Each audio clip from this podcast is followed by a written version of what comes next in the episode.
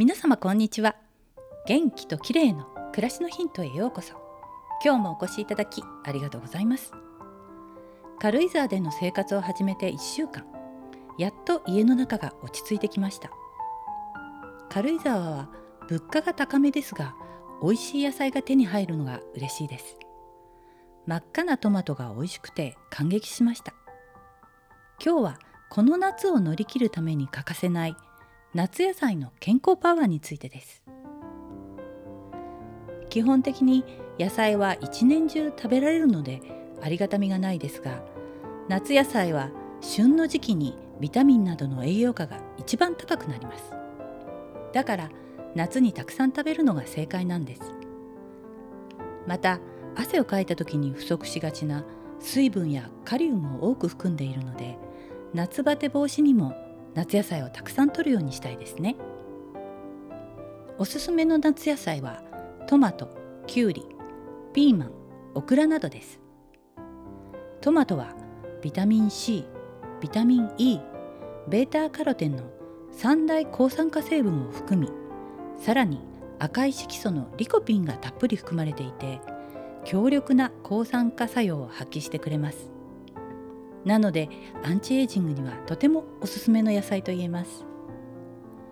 きゅうりも夏野菜の代表ですよね。きゅうりは水分とカリウムを多く含み利尿作用があります。体にこもった熱を放散してくれるので暑い季節には嬉しいですね。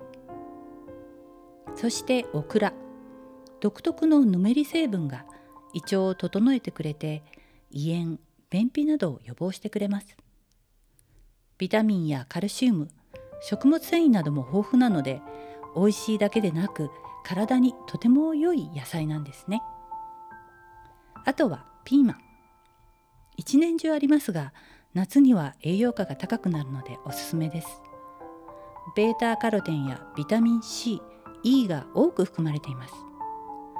青臭さの元であるピラジンには血液の流れを良くし血栓を防ぐ効果があるんだそうです。最近スーパーなどでもよく見る黄色や赤のピーマンは緑のピーマンが熟したもので最も完熟したのが赤ピーマンなんです。